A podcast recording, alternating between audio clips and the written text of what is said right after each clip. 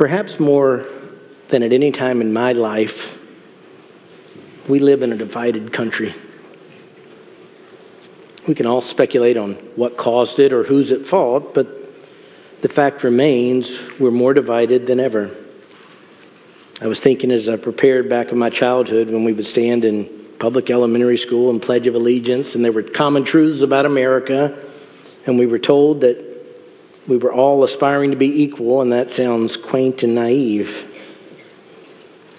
I think we had a little bit of a burst of unity after 9 11. Our country came together against a common enemy. We wanted the same thing. We wanted to find out who did this and stop them from ever doing it again. But that seems like a lifetime ago. Now we are divided in every way imaginable, and in some ways that even a few years ago we couldn't have imagined. There are red states and blue states, certainly politically, Republicans or Democrats.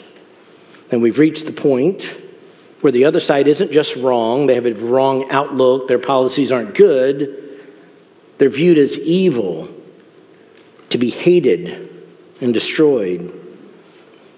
We're divided more by ethnicity than ever white or black or Hispanic or Asian American or Native American, and on and on it goes. We're divided by religion. Evangelical Christians used to have a unity around the Word of God that is fractured. Liberal denominations have split forever and they're still splitting. There's Catholics and Muslims and Jews and cults of every stripe and variety. We're divided in America more so and surprisingly so by sexuality and gender, things that a few years ago we weren't even thinking about. And now everybody fits into a category heterosexual or homosexual or transgender or LGBTQIA. And check back next year, there'll be more letters added to that. And as these groups overlap, we divide even further because now I'm not just a member of this group, but I identify with three or four different categories, and then there's subgroups within subgroups within subgroups. And there's a sense in which it is what it is. I'm not talking about America this morning, I'm talking from the Word of God, but it illustrates an issue that we face as the American church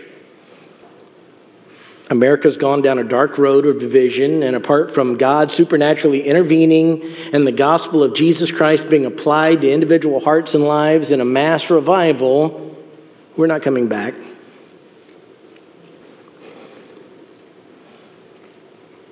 But again, I'm not talking about America per se, but as Americans within the church, within the body of Christ, we live in this culture, and the divisions out there are dangerous. They're not neutral. The divisions increasingly every year are fostering more and more anger and hatred. Each group and subgroup seems to be jockeying for position. Groups perceiving that that group has the upper hand and we want our piece of the pie. And so groups fighting within each other. Every group thinks its ideas are superior. And if their ideas don't hold sway, well, then they're going to fight and claw to make sure nobody else's ideas get ahead. That's what this election season is going to be about. Every election season becomes this way. And with the economy and inflation running rampant and gas prices through the roof and shortages of things like baby formula, Americans are even more angry than normal, which is saying something. We seem to be increasingly an angry, divided, unhappy country. And when a new issue comes along, like, for example, a couple years ago with COVID that still is around, I don't believe it creates divisions. I believe it exposes divisions and the anger that are already resident within our citizen. Now, again, as a citizen, it's sad, it's frustrating, I admit I get sinfully angry about the state of events. And that really is getting a little closer to where we're going this morning. Because as a Christian and as a pastor, I look at the anger and division out there and I realize that if we're not careful, it takes root in our hearts. And then when we come together as the body of Christ, that anger and division and bitterness that we picked up out there begins to foster and grow in here. The things that are happening in society are never just out there because they're always encroaching on the body of Christ. And the divisions and anger that are splitting apart our country can split apart a church. We see it with every crisis. We saw it with COVID. We see it with politics. We see it with racial issues. And yet, we're supposed to be different. The world looks at churches and Christians and sees the anger and divisions there and says, well, they're just like us, and that shouldn't be. Jesus prayed in the latter part of John 17, verse 11, this Holy Father, keep them in your name, the name which you have given me, that they may be one, even as we are. And Jesus expected that our relationships with one another would be a testimony for him. John 13, 34, and 35, very familiar verses. A new commandment I give to you that you love one another, even as I have loved you, that you also love one another. By this, all men will know that you are my disciples if you have love for one another. The world should never look at the body of Christ and see divisions and anger. They should see that unity, that love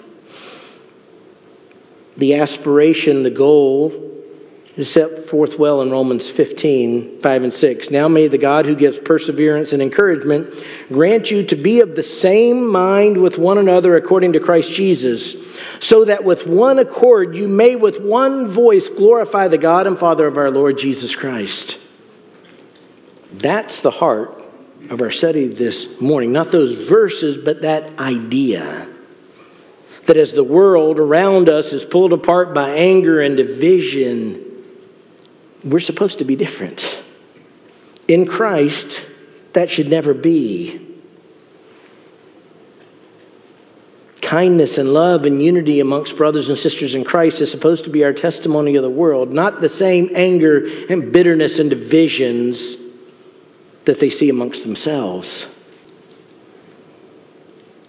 As we ponder this, we're going to be studying this morning in the book of Colossians. It's in the bulletin. Colossians chapter 3, verses 8 and 11 is the actual text of our study.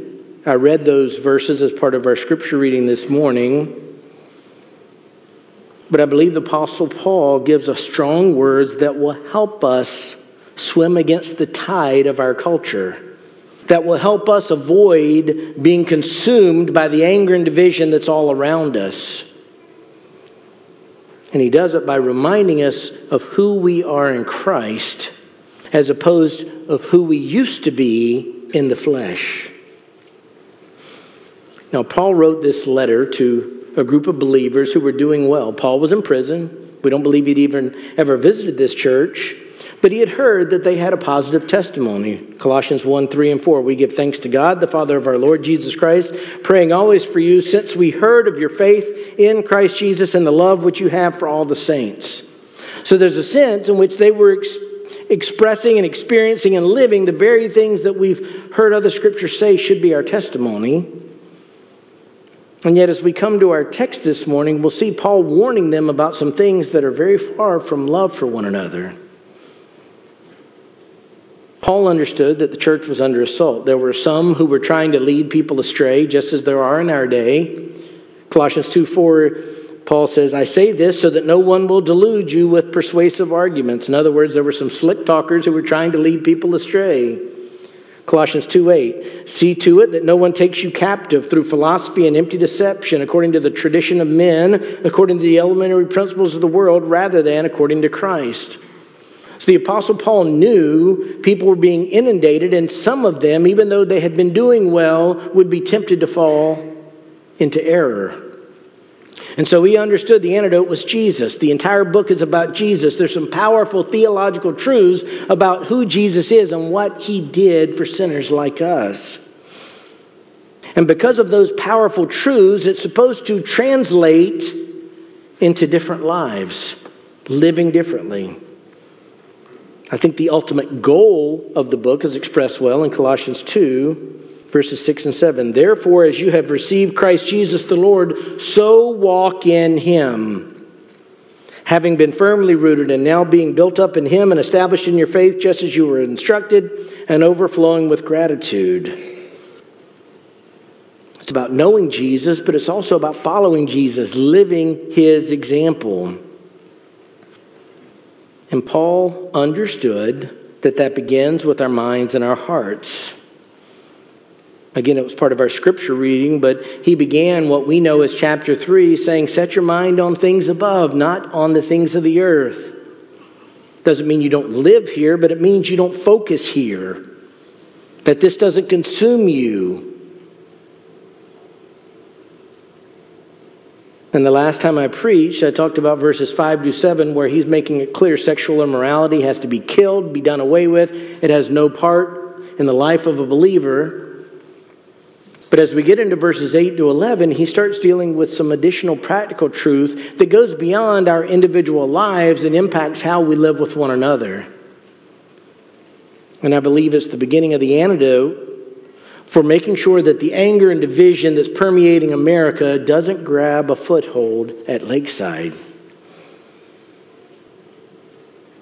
Paul has said in many places in Scripture that we're new creatures in Christ. For example, 2 Corinthians 5:17, therefore if anyone is in Christ, he is a new creature. The old things passed away, behold new things have come, and that's what Paul's talking about today. How do we live as those new creatures in Christ with one another. Again, I believe that Paul's words will help us fight against society's encroachment, but it will allow us to do a check on our own hearts today. From an outline standpoint, I've just defined this in a very simple way of three points, three marks of a new life in Christ. And really, next week, I'm going to be continuing these themes with more elaboration because Paul continues. But this morning, in the verses we're going to cover, we're going to see three marks of a new life in Christ. And the first mark is this exercising self control over the heart. Exercising self control over the heart. Verse 8, the Apostle Paul has a clear instruction. But now you also put them all aside anger, wrath, malice, slander, and abusive speech from your mouth. Again, that sounds like any news report in America of any particular event. But this is practical and hard instruction because Paul's not talking to those people out there. He's talking to believers and how we interact with each other. This impacts what we say, but we also will see it impacts how we think, what's going on in our heart. So Paul says, but now you also, and he's transitioning, he's making it clear this is a new thought, but it's just as important as killing sexual immorality. He's emphasizing it. He's saying this is very important. And he says, put them all aside. And it's a familiar type of imagery in Scripture. He has in view here the things that he's going to talk about. Put them all aside it has to do with getting rid of filthy garments, filthy clothes. Something we can easily understand in Florida. You go out and you work in your yard and it's hot and sweaty and you're miserable. And not many of us would come inside and say, Well, I'm dressed for the evening. I'll have dinner in these clothes. I'll sit down and sit on my furniture. No, we immediately, you've got to get this off. This is filthy. It's disgusting. It feels horrible. And Paul is saying, like we would do with those clothes, we would do this with these attitudes but on a much more permanent basis. We're not putting these clothes in the dirty laundry, we're throwing them away, never to pick them up again. So, what are these things? And again, remember, he's not condemning the world, he's talking to believers. Those who in their own lives have shown love for other believers. He's saying you need to put these things aside. And he starts with anger. We understand this very easily because we all struggle with anger. It's a hatred that wells up in us when things don't go our way. As one commentator said, it's a deep, smoldering, resentful bitterness. It's tied into our pride. We want things our way, and when they don't go our way, we're not happy about it. Maybe our ideas were ignored. Maybe we were offended by what someone said about us. Maybe someone deliberately hurt us and we want revenge. It's that welling up in our hearts. And it's closely related to the second thing he mentions of wrath. Anger breeds wrath because wrath is the explosive expression of anger. Anger begins to simmer and then wrath gives it vent. If anger was hidden in the heart, wrath is where it erupts. In Luke 4:28, there was a reaction to Jesus' teaching, and it says, "And all the people in the synagogue were filled with rage." That's the same word for wrath, as they heard these things. Results in, for many, yelling or violence or actions And as more than one commentator pointed out, this is really just another way of talking about some of the deeds of the flesh. That's why we should be putting them all aside, because they're fleshly. Galatians 5 19 and 20 says, Now the deeds of the flesh are evident, which are immorality, impurity, sensuality, idolatry, sorcery, enmities, strife, jealousy, outbursts of anger, disputes, dissensions, factions it's unpleasant when all that happens in society. It's a tragedy and abomination when it happens within the church. The Word of God is clear. Anger and wrath are not to characterize the life of a Christian. Now, I understand there is such a thing as righteous anger because God has a holy anger against sin. Jesus expressed righteous anger at times, but be careful. Rarely is that what's causing us to be angry. In fact, I can say without fear of contradiction, because it's biblical, that if you live with an ever turning anger of your heart, you're not living in a way that's pleasing to the Lord. James said this in chapter 1, verses 19 and 20. This you know, my beloved brethren, but everyone must be quick to hear, slow to speak, and slow to anger, for the anger of man does not achieve the righteousness of God. So Paul understands that if we're not careful, anger can take root and it begins to give expression and advance. In fact, he's building a progression here. Anger breeds wrath, and then he says, as part of put them all aside, malice. Malice is the ill will we have towards others, the evil intention. We want something bad to happen to them, we want to do something bad to them. They caused us pain, they deserve to feel pain. They said something bad about us, well, then certainly we need to say three bad things about them. It's this ungodly, worldly, fleshly instinct that says, I want my fellow Christian to suffer. And now, as the heart is building, it leads to the next thing to put away, which is slander. The word that's translated slander is also the word that we would get blasphemy from. And the idea here is he's not talking about lies and falsehoods directed at God, but he's talking about believers because they are angry and wrath is welled up, and because they harbor malice in their hearts towards another believer, that they're going to talk bad about them. They're going to spread rumors about them. They're going to gossip about them. They don't want anybody to think well of this person, so they'll do their best to bring them down. It's not a matter of overlooking an offense or going to a brother in private as we're commanded to do in Matthew 18. No, I want everybody to know that they are a sinner. As though we didn't know that already about each one of us. Malice breeds slander. It can happen that you slander your spouse or your friends or the church leadership or your parents or your children. And again, this is just building. This is an overflow of the heart. Paul continues anger, wrath, malice, slander, and abusive speech from your mouth. It personalizes it, makes it clear we're accountable for this. This is coming from us. Abusive speech, John MacArthur said it's just foul mouthed abuse. It's speaking badly about other people with vile words, harsh words, angry words. Paul is adding us all together. He's saying, Stop it. Don't do this. Don't be this way. Again, he's not talking to the general populace out there. He's talking to us in here. We can't treat one another this way.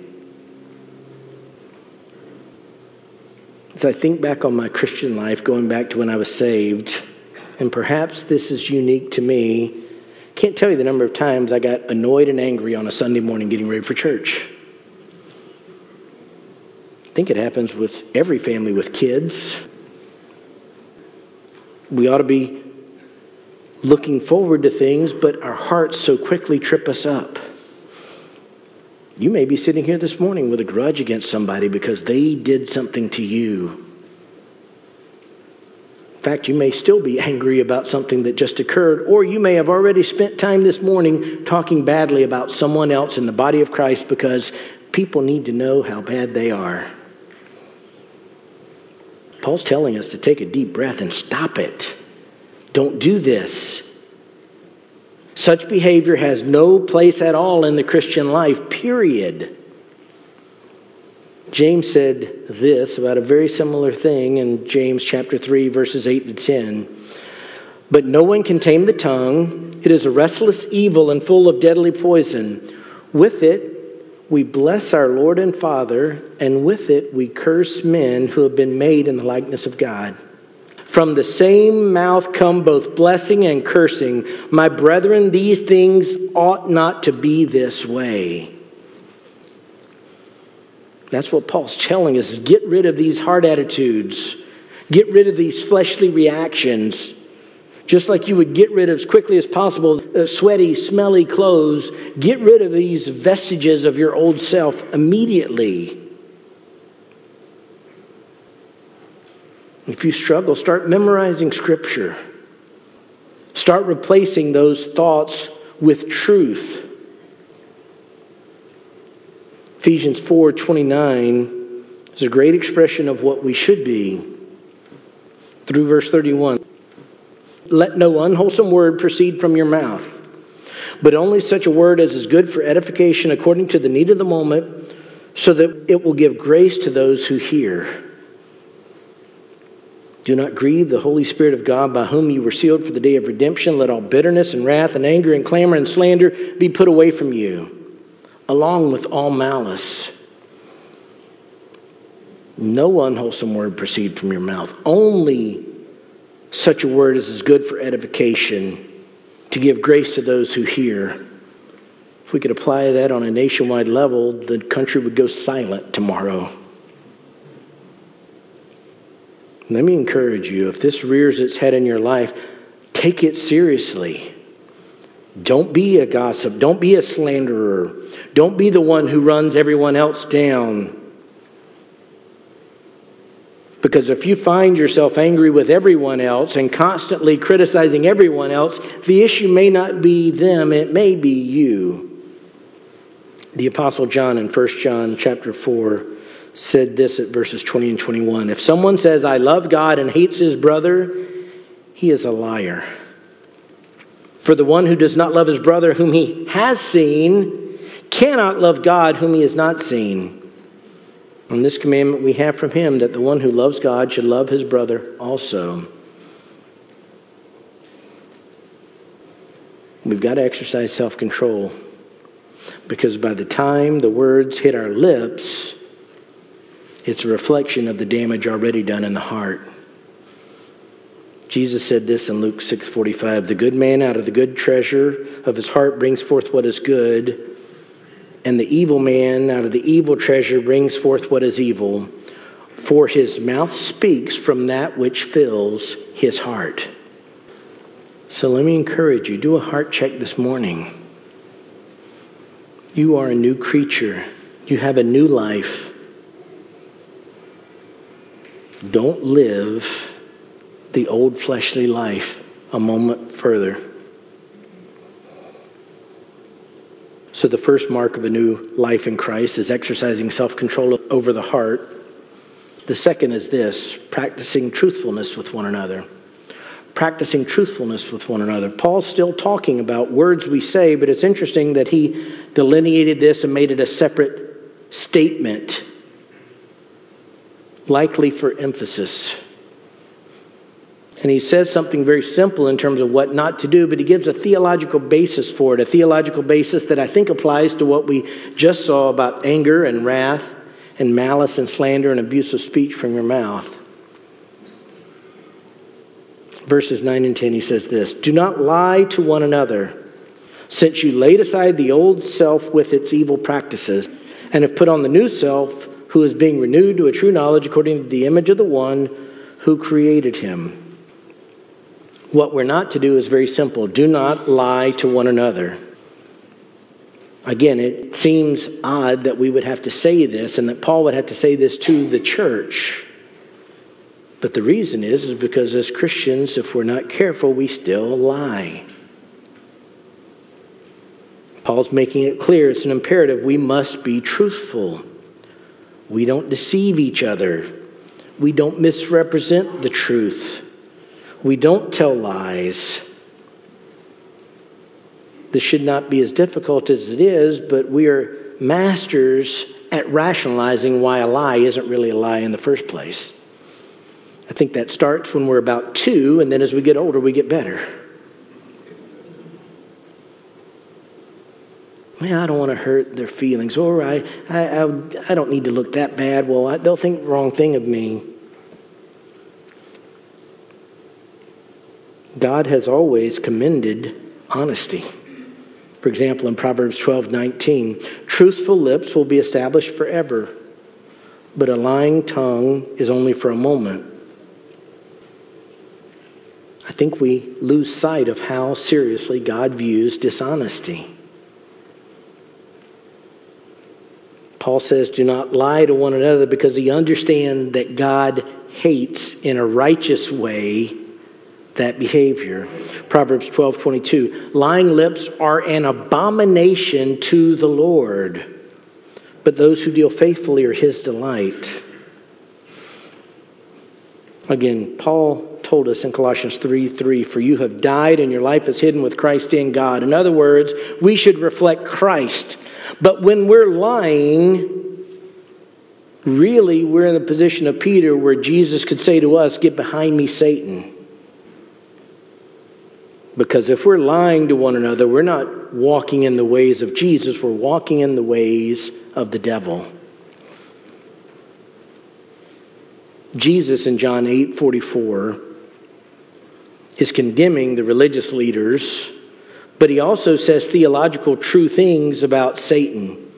In John 8 44, he says, You are of your father the devil, and you want to do the desires of your father. He was a murderer from the beginning and does not stand in the truth because there is no truth in him. Whenever he speaks a lie, he speaks from his own nature, for he is a liar and the father of lies. Paul is making it clear dishonesty with one another in the body of Christ or in any other arena is an abomination. It's never okay. We must speak the truth to one another. Speak the truth in love, of course. But we can't be dishonest people. Now, Paul gives a theological explanation for this, which really captures the heart of his teaching.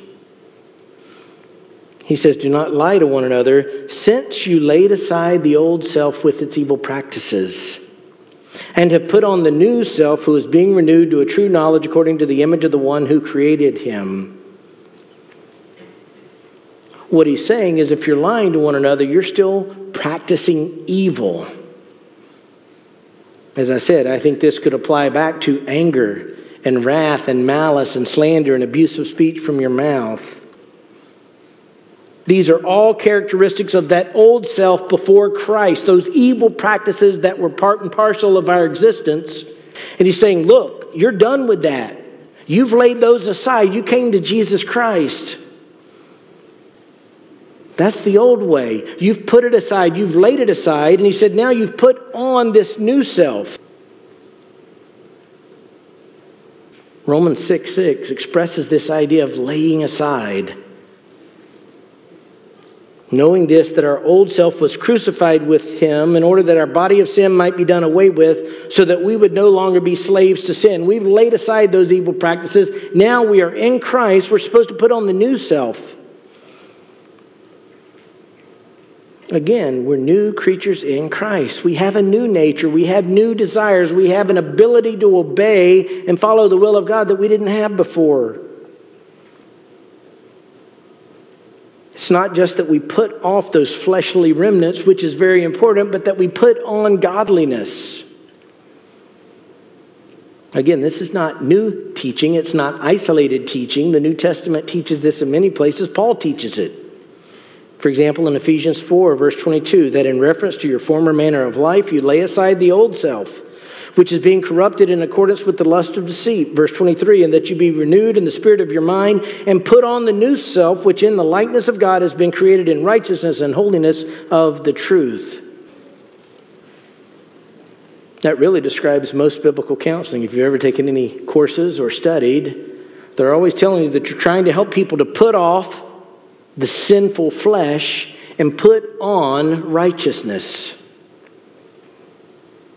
And he understands that this is a growing process. That new self that we've put on is being renewed to a true knowledge according to the image of the one who created him. In other words, we're growing, we're learning, the beginning of Romans 12, too, very familiar words, but Paul's talking about the same principle. And do not be conformed to this world, but be transformed by the renewing of your mind. As our society gets angrier and angrier and more divided, that's what we have to fight against. We're not to be conformed to that. That's not supposed to creep into the church and foster anger and division here. We're supposed to think differently. We're supposed to grow in our knowledge of the Word of God. It's interesting because at the very beginning of the letter, I believe Paul prayed for this very thing that he's talking about here this renewing and becoming more like Christ. In Colossians chapter 1, beginning at verse 9, Paul's praying, and he says this at verse 9 and 10. For this reason also, since the day we heard of it, we have not ceased to pray for you and to ask that you may be filled with the knowledge of His will and all spiritual wisdom and understanding, so that you will walk in a manner worthy of the Lord to please Him in all respects, bearing fruit in every good work and increasing in the knowledge of God. That's really what is being talked about in our text this morning. That's the renewal that's occurring to put away those old filthy garments forever of the flesh of anger and wrath and malice and slander and abuse of speech and lying, to put those things away, we have to fill our hearts and minds with Scripture. We have to begin to think and act biblically. Whereas unbelievers' default setting is all of those sinful practices, what he calls evil practices, our default setting should be like Christ. But that can only come as we absorb and study and meditate on the Word of God. You want to be truthful? You want to eliminate lying? Then study the Word, which is truth. John 17, 17. Sanctify them in the truth. Your Word is truth. So we live in a world that rewards lying, rewards anger, rewards all these evil things. But we can't be that way. Paul is telling us that we need to live out the reality of our salvation. We are new creatures in Christ. We need to act like new creatures in Christ, which means replacing fleshly thinking with the truth of God's word, which will conform us to the image of our Creator. Paul's really telling us in different words what he told the Ephesians in chapter 5, verse 1 and 2. Therefore, be imitators of God as beloved children, and walk in love, just as Christ also loved you and gave himself up for us, an offering and a sacrifice to God as a fragrant aroma. That brings us to our third mark of a new life in Christ exercising self control over the heart, practicing truthfulness with one another, and third and finally, avoiding divisions in the body of Christ. Avoiding divisions in the body of Christ. Now, as Paul continues in verse 11, he's not really telling us to do something, he's explaining something that's already occurred. He's explaining that renewing that he was talking about. He says this in verse 11 a renewal. Again, he's talking about renewed in the true knowledge. He says, a renewal in which there is no distinction between Greek and Jew, circumcised and uncircumcised, barbarian, Scythian, slave and freeman, but Christ is all and in all. Again, he's not stating isolated truth. These are truths taught elsewhere. But it really is significant for us in a society that's increasingly causing divisions for us to think rightly about the body of Christ.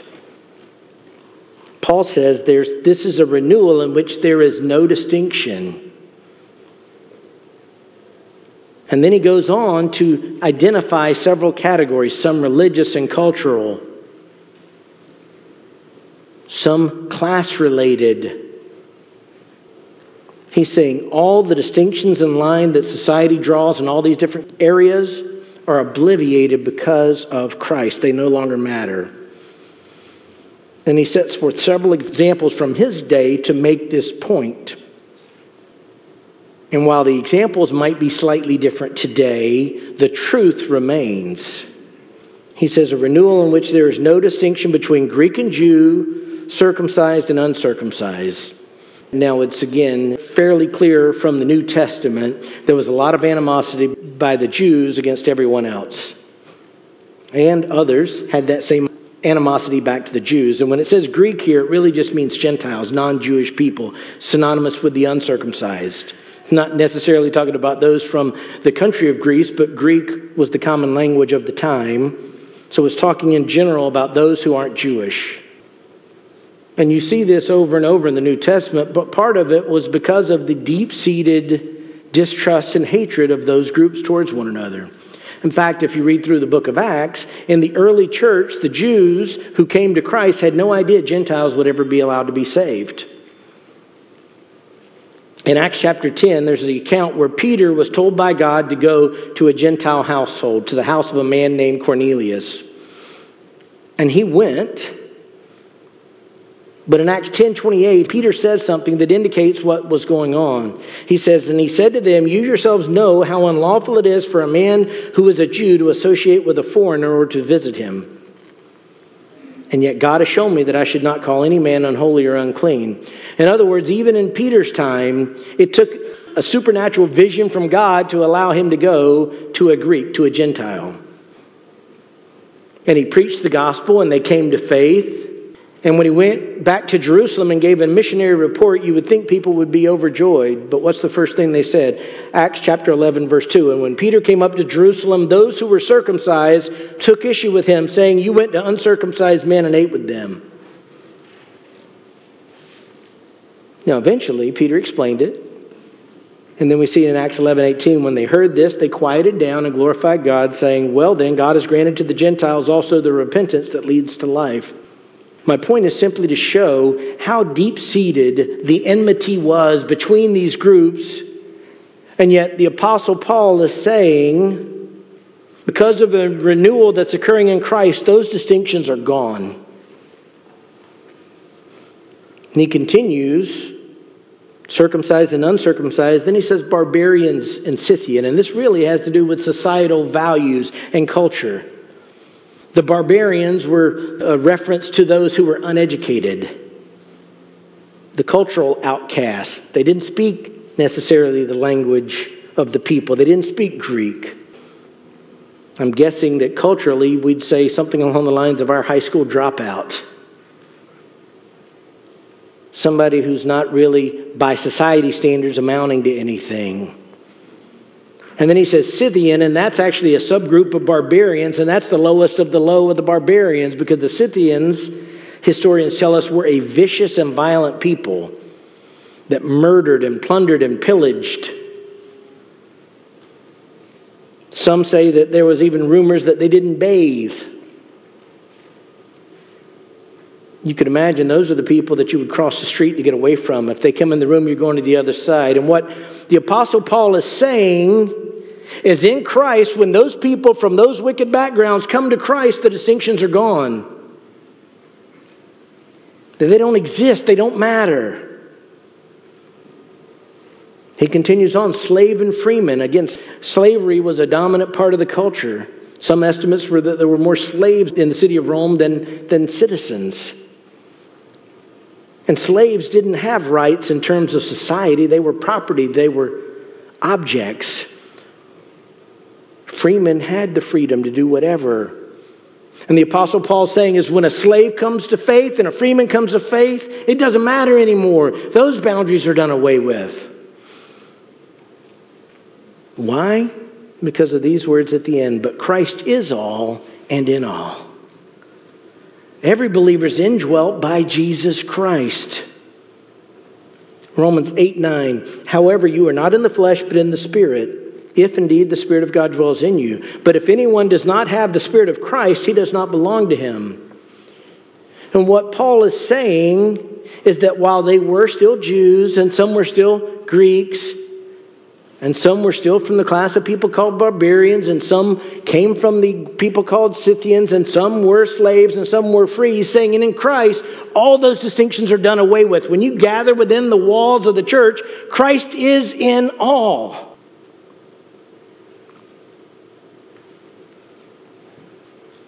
All those distinctions that society can create matter not a bit. We are one.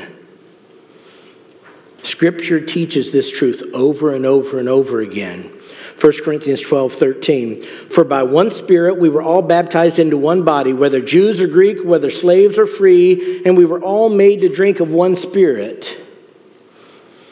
I won't read all of it, but Ephesians chapter 2, verses 11 to 19. Therefore, remember that formerly you, the Gentiles in the flesh, who were called uncircumcision by the so called circumcision, which is performed in the flesh by human hands, Remember that you were at that time separate from Christ, excluded from the commonwealth of Israel, and strangers to the covenants of promise, having no hope and without God in the world. But now, in Christ Jesus, you who formerly were far off have been brought near by the blood of Christ. For he himself is our peace, who made both groups into one and broke down the barrier of the dividing wall. So society has its groups and subgroups and divisions. But when you come into the body of Christ, those are all done away with. We are one people in Christ. We don't recognize those distinctions. We don't recognize those divisions. Now, there's a twofold application of this, I think, that's very critical. One is very simple. We can't be those who look down on others because of their background or because of their skin color or because of where they're from or what they do. Prejudice and discrimination should never be present in the body of Christ. It is wrong and it's evil and it's offense against God. But there's another movement with evangelicalism that is a great danger because it's trying to build up the very walls that Christ died to tear down.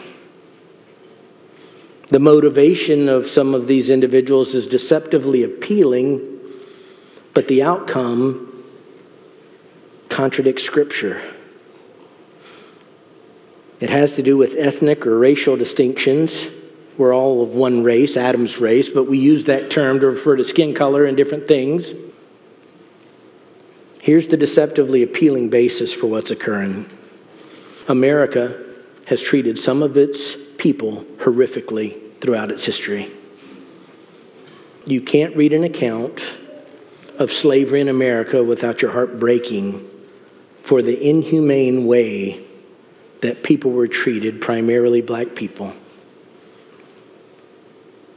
A war was fought, in part dealing with those issues, but when slavery ended, black people were still subjected to horrific abuse. They were viewed as subhuman, they were viewed as unclean, they were mistreated, they were lynched, they were murdered, they were ostracized, they couldn't go to school with white children, they couldn't marry white people. It was horrific. I wish that was in a lifetime ago, but I saw that type of heart attitude in my lifetime. That type of behavior is an abomination because we should never treat people created in the image of God that way. And sadly, many pastors and churches not only practiced that behavior, but they tried to justify it from Scripture. And if you follow the course of American history, there were many other groups that were not treated well. And we can thank the Lord that our country has come a long way and those practices are no longer sanctioned by the law. There will always be prejudice and discrimination because people are still sinners at heart. But as a society, we've moved past some of those things. Here's the problem, and here's the danger.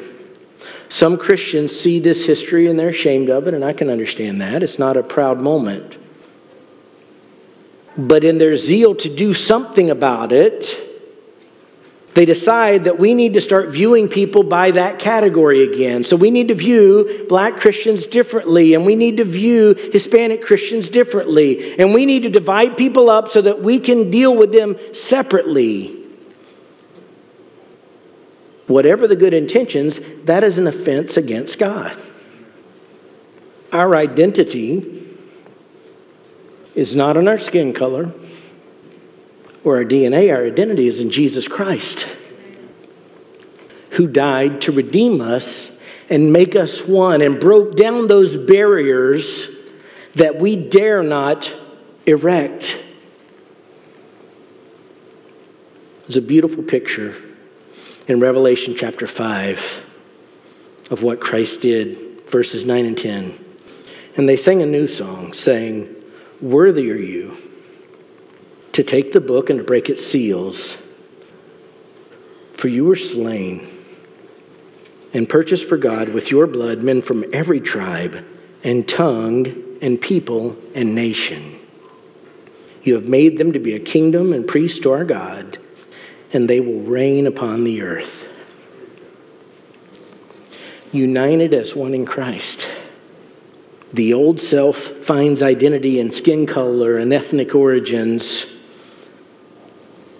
but we're new creatures whose identity is in Jesus Christ because He is all and He's in all. Again, we need to examine our hearts. If you look down upon other people, if you find yourselves talking about those people, you need to repent. They're human beings made in the image of God They're sinners just like you and me, and it has nothing to do with their skin color or their background. But likewise, we can't recreate divisions in the body of Christ that Jesus, through his blood, has torn down and done away with. He died for men from every tribe and tongue and people and nation to make us one, not to divide us. I pray that our testimony will be different.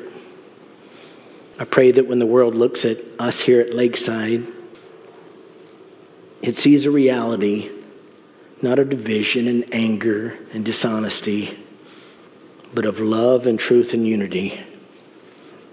That we would live out what the Apostle John says in 1 John 3 23 This is his commandment that we believe in the name of his Son, Jesus Christ, and love one another, just as he commanded us. Please join me in prayer. Dear Heavenly Father, we need you. Lord, the anger and division that goes on in society entices us. Lord, there's a sense in which it appeals to our old self. If we're not careful, Lord, we find ourselves jumping in and taking sides with the anger and the division that's happening all around us. Lord, I pray today that you would examine our hearts, that you would show us the reality of where we need to repent and be transformed. Lord, help us as your children to put aside the old self permanently and to embrace our new life in Christ. Lord, I pray that you would protect each one of us here at Lakeside. Help us not be characterized by anger and wrath and malice and slander and abusive speech and dishonesty or by divisions between our skin colors and our classes and our educational background. Lord, help us put them all aside and be imitators of God in Christ Jesus our Lord. And Lord, some hearing this prayer may not know you. They're still in their sins. They're still living in their old self. I pray, Lord, that you would open their eyes that they would reflect even upon the theology that we were singing earlier that Jesus Christ died for sinners and that his death was complete atonement, complete payment for the sins of all those who would ever believe. And I pray that they would trust him and turn from their sin. Lord, for the rest of us, I pray that you would unify us, give us a love for one another, so that all men will know that we are your disciples. And we ask this in Jesus' name. Amen.